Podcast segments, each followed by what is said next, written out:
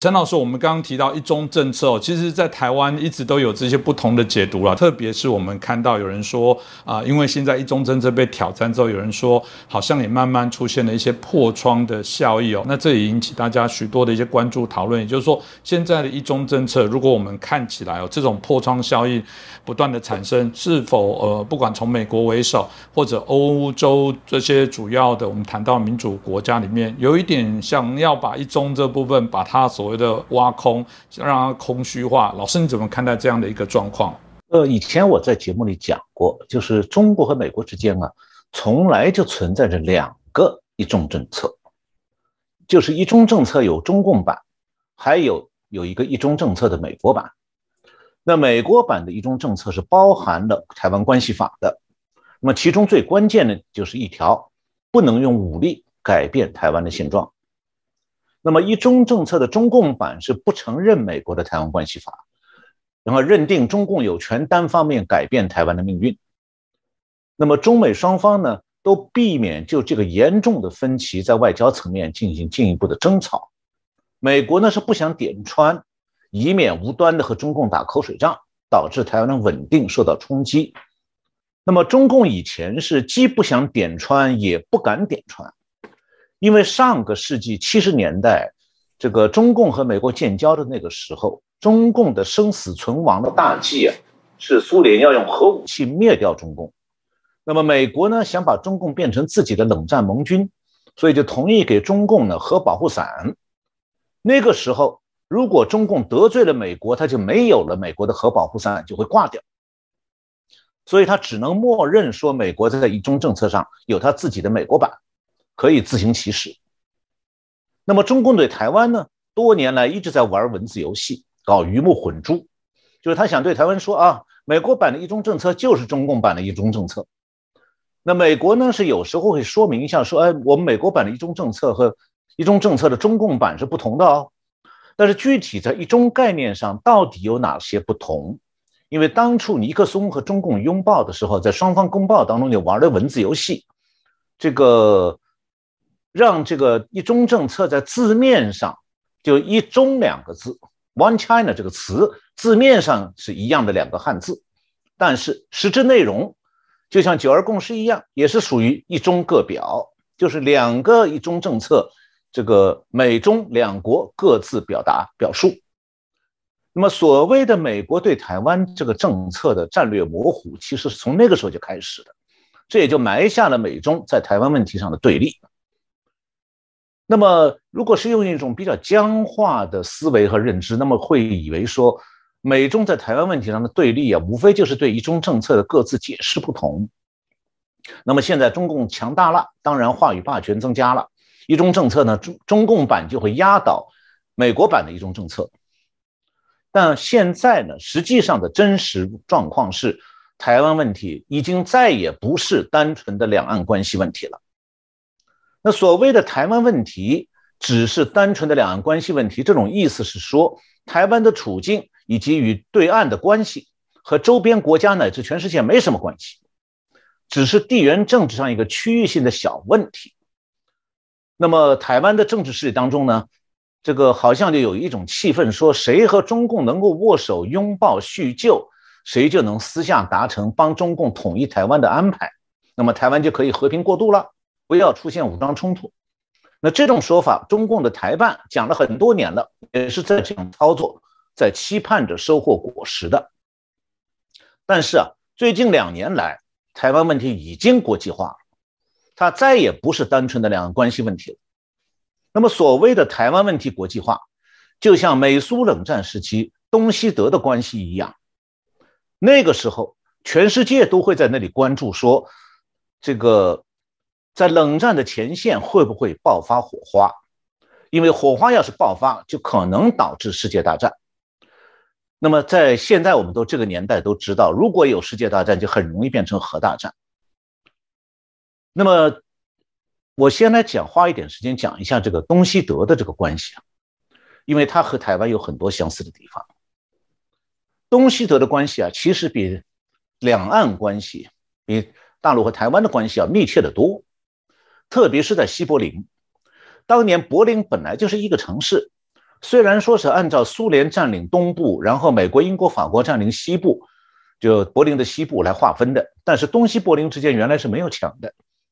所以它那个地铁就是德文叫 S-Bahn，还有电呃这个德文叫 U-Bahn，电车就是街街上开的这个电车叫做 S-Bahn，这些公共交通呢都是按照整个城市的系统线线路在运行。所以很多人是在东柏林住，但是到西柏林上班，或者在西柏林住到东柏林上班，大家觉得是很正常啊。那亲戚朋友在同一个城市里头，这个，但是后来越来越多的东德人，当东德人讨厌苏联在东柏林实行的共产党制度，就开始往西柏林搬。那特别是很多工程技术人员和受过高等教育的人，这样的话，东德当局就一下子恼羞成怒，一夜之间沿着东柏林的边界。修了柏林墙，有一部片子专门讲这个事儿的。那这座城市呢，一下子就一夜之间变成两个国家了。那西柏林属于西德，享有所有的自由；东柏林变成了东德，完全没有自由。所谓没有自由，首先是你不许去西柏林，当然更不许去不许去西德。你想去说看朋友、看爸爸妈妈，对不起，不行。所以有些很倒霉的家庭是家在东柏林。柏林墙修起来以后，他想到西柏林上班，不行了，过不去了。然后说妈妈住在西柏林，想去看看他，也是禁止的。但是啊，从柏林墙修起来以后，一直到东德的共产党政权垮下来，中间有四十年之久。那东西柏林之间是从来没有出现过这种这个像两岸关系当中的呼吁，什么两边是一家呀，血浓于水呀，一定要统一啊这样的声音。因为你要从刚才我介绍的柏林的情况看得很清楚，那他们两边的东西柏林之间、东西德之间的关系的密切程度，比两岸之间要密切的多的。但是呢，因为柏林成了美苏冷战的前线，两边就成了敌对国家，这就谈不上什么友好亲情了。那西柏林人呢还好一点，他们是可以去东柏林访问亲友的。因为东东德的政府想要得到西德人带过去的硬通货西德马克，但是东柏林人的护照是不允许进入西德的。那么这样的话呢，就这个，而且是东德共产党当局根本就不给东德人发放去西德的签证，所以东德人的一个家庭突然被这个冷战就隔开以后啊，就变成天人永隔了。东德这边的家人就几乎永远不能去西德那里探望亲友了，变成永世隔绝。所以那个时候，东德人是只能绝望的在共产党统治下活下去，没有任何希望。当然了，也有人学会了顺从，比方刚刚下台那个德国总理默克尔，他就是在东德长大的。他当了总理以后，有一次回忆讲说：“我童年很幸福啊，是他在共产党统治下很幸福。那应该讲他很懂得和共产党怎么合作。”那么再回过头来讲柏林，在这种情况下，当时西柏林的居民当中。没有人出来说我们不要战争，我们要和平，要统一，所以我们要和共产党政权保持友好合作，可以换来和平。在整个冷战期间四十年，西德没有人，也没有这样的政治势力冒出来过。原因很简单，西德人很理智，也很清楚，不是西方要战争，而是苏联要用冷战威胁西方。你如果去恳求发起冷战的共产党政权说：“呃，你们退出冷战好不好？”这会有用吗？当时西德乃至整个西欧是被苏联拖入冷战的。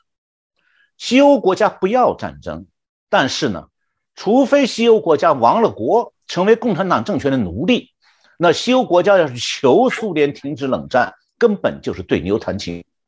那我刚讲这么多，想说的是。东西德怎么样在冷战冷战当中陷入完全对立？还有呢，德国特别是柏林成为冷战前线，是因为今天的两岸关系和德国冷战时期的处境是一样的，甚至台湾和大陆完全隔离的时间与东德和西德完全隔离时间几乎是一样长。那唯一不同的就是两岸开放交流呢是发生了四十年隔离之后的事情，而德国是战后不久就两边隔离。那么东西柏林当年是同一个城市被共产党政权突然割成两半，那台湾目前遇到的危险局势呢，也是中共造成。我们可以想一下，国军的军机什么时候越过海峡中线跑到对岸附近去？几十年国军都没有这样做。那么，但是呢，今天台湾还有人在幻想说：“哎，我在大陆有生意，哎，那么怎么可以两边关系越来越紧张啊？”那么，在大陆的台商协会，他敢向中共公开提出抗议或者建议说：“哎，你为了我们生意上的需要，你是不是可以中共对美国退让一下，不要坚持冷战嘛？”或者再异想天开一点说，反过来指责美国说：“你们为什么对中共态度那么强硬啊？都影响到我生意了。”